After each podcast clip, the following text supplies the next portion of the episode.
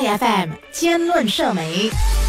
大家好，欢迎收听兼论社媒，我是数码媒体评论员戴子坚，为大家分析和破解数码媒体平台上的种种课题。前几天有很多网民控诉一零六交易塔 Exchange 一零六竟有严格的服装指南，禁止穿拖鞋、短裤及背心。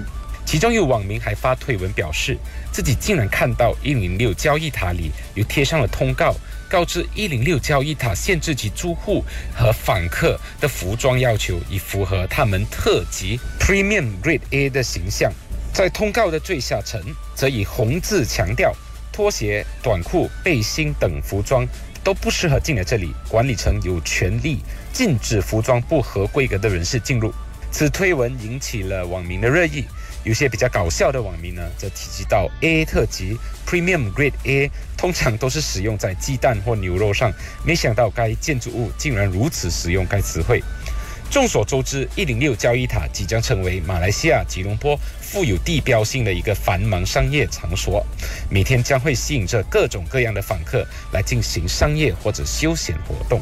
当然。严格执行着装规定，可以加强一零六交易塔的整体专业形象。其强调着着装的规范和适宜，可以让访客和客户感受到这是一个严肃和值得尊敬的地方，从而提高了一零六交易塔的信誉度，使之成为一个名副其实的高端商业场所。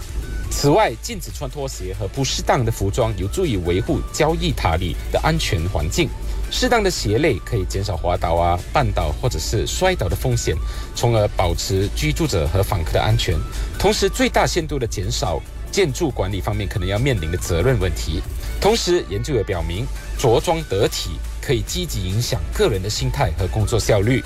遵守着着装规定，强调整洁和得体，有助于员工和访客增加自信心和专注力，从而提高在一零六塔内工作的员工工作表现。实施严格的着装规定，可以促使马来西亚多样化社区内的文化敏感性和尊重，鼓励符合文化规范的着装，有助于创造一个包容和谐的环境。然而，严格的着装规定可能会限制个人的表达或者是创造力。一些居住者和访客可能觉得遵守严格的服装指南会让人感到不适，或者是严重受限。这可能会造成他们不再想要光顾一米六交易塔了。还有马来西亚的热带气候，全年都很炎热潮湿。尽管塔内可能有充足的通风和空调系统，严禁穿清凉的服装，可能会导致居住者或者是那一些乘搭公共交通的访客感到不适。另外，严格的着装规定可能会无意中歧视某些群体，如游客或者是那一些比较打扮的随性的人。这可能会导致一零六交易塔，甚至是吉隆坡或者马来西亚被视为不友好或者是排外，而影响其声誉和客流量。